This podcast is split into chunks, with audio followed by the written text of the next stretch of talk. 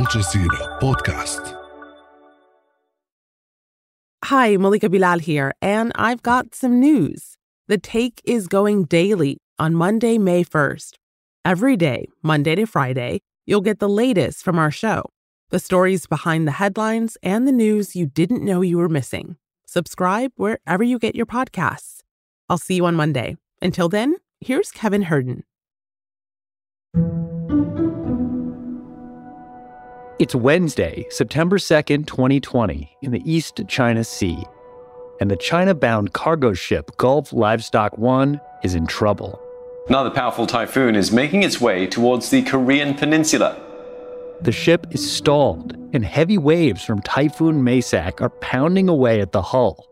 The ship lost an engine before it was hit by a strong wave and capsized. The captain sends out an emergency distress call, but it's too late. Japan's Coast Guard said it had rescued 45 year old Sereno Edvardo, who was a chief officer from the Philippines. Edvardo told the Coast Guard he jumped into the water from the boat as it capsized and did not see any other crew members before he was rescued. But it's not just the loss of the crew that makes this tragedy so memorable. It's also the cargo. Carrying nearly 6,000 cows, it had left New Zealand weeks ago and was bound for China. All 6,000 cows on board the ship drowned, and that kicked off a storm of controversy. Now, almost three years later, the government has taken the drastic step of banning all live cattle exports starting April 30th this year, a decision that seems to have split the island nation. With elections coming up this year, how will New Zealand bridge that divide? I'm Kevin Hirten, in for Malika Bilal, and this is The Take.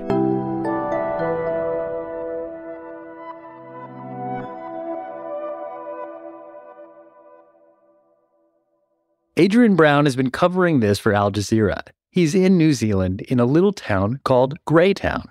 It's about an hour's drive north of Wellington, and it's on a plain that's fringed by mountains on one side and hills on the other.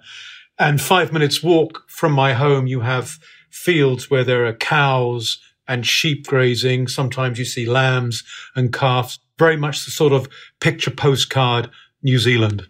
Wow, so that's a place that appreciates livestock. Absolutely. I mean, this is an area that relies completely on farming, which of course is very much the backbone of New Zealand's economy. So, Adrian, let's talk about this shipwreck because that's at the heart of this story. Why do you think this shipwreck struck such a nerve in New Zealand?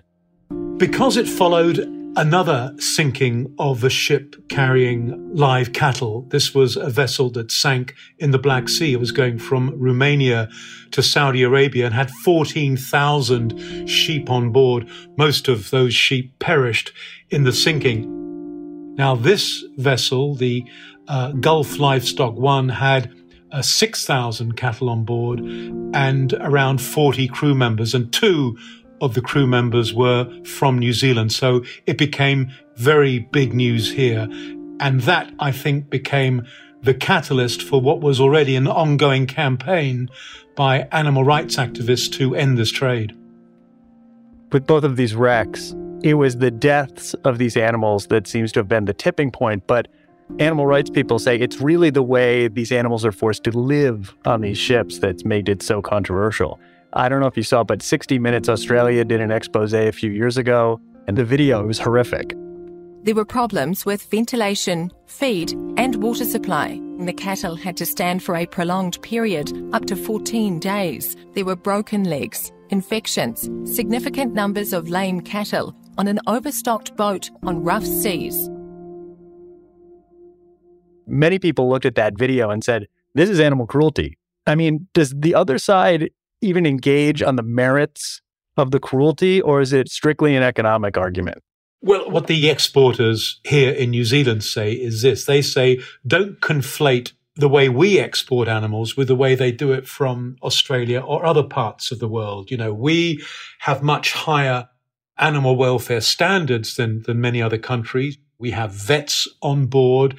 Yes, animals do die. I think it was 64 last year out of a total of around 135,000 livestock that was sent to China. So yes, there's no doubt animals do die.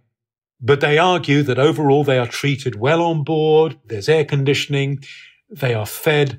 But yes, at the end of the day, these are animals who, up until that moment of getting on a boat, have been, you know, grazing in the fields. They're not used to going on boats for, for 21 days. And the problem is sometimes a storm can delay the journey by three to four to five days. And also remember that when you're going from New Zealand or Australia, you're passing over the equator, which gets back to the point that you made. It gets very hot in the holds of these boats these vessels were not designed to carry livestock. Okay, so you get these two wrecks. There's this initial reaction, there's this initial horror. What does the government decide to do officially?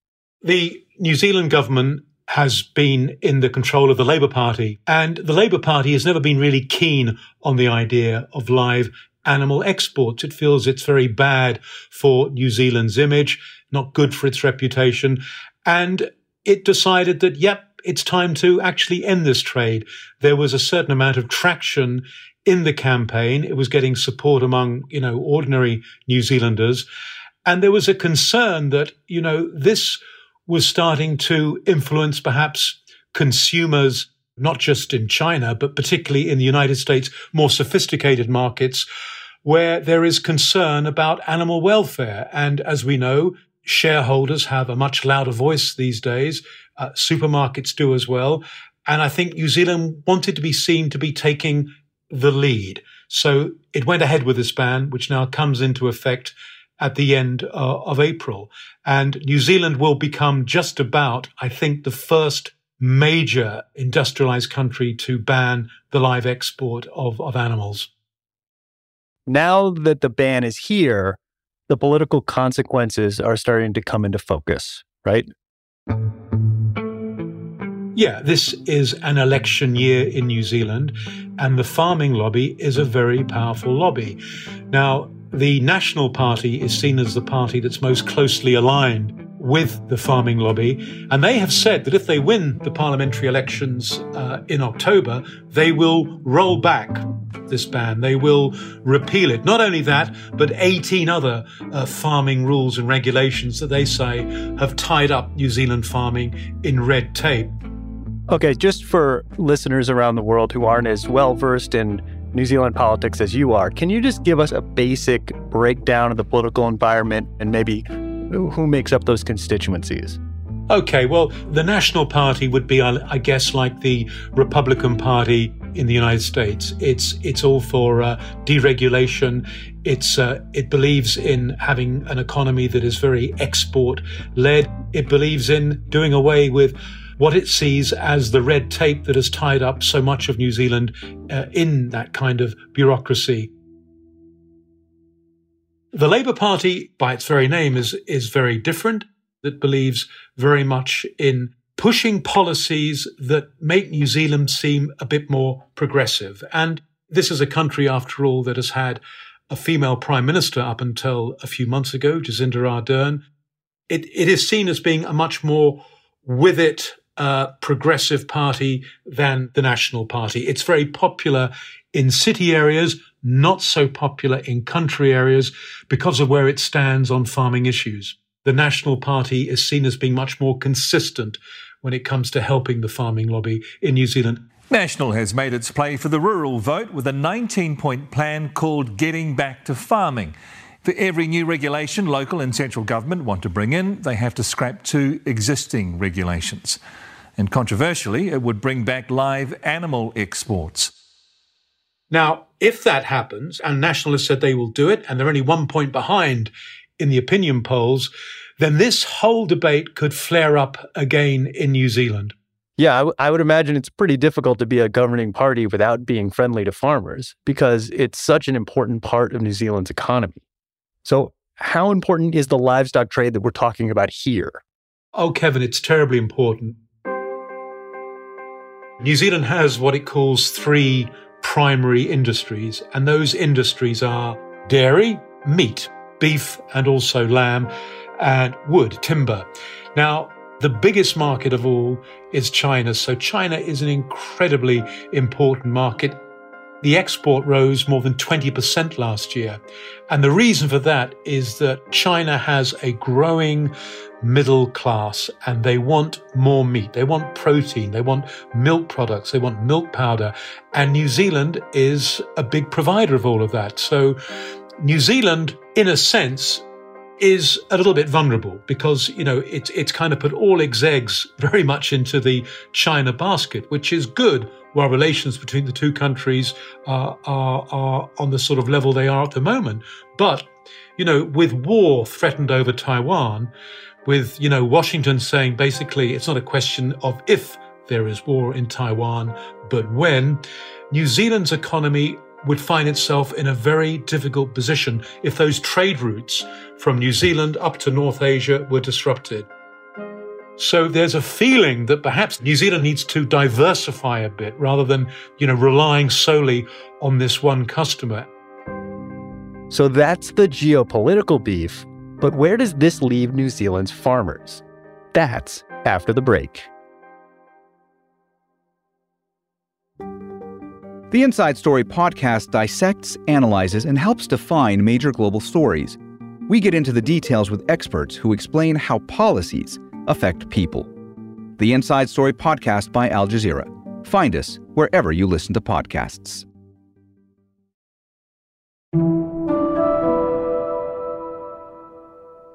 We've been talking about a live cattle export ban, but that's not the only policy that's got New Zealand's farmers riled up.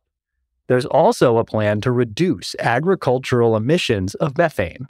Across the country, farmers took the tractors to town today, protesting the government's plan to reduce agricultural emissions. The government announced the worst assault on New Zealand farmers and rural communities in a generation. And that's playing into what's increasingly looking like a culture war. So there's an election coming up in October.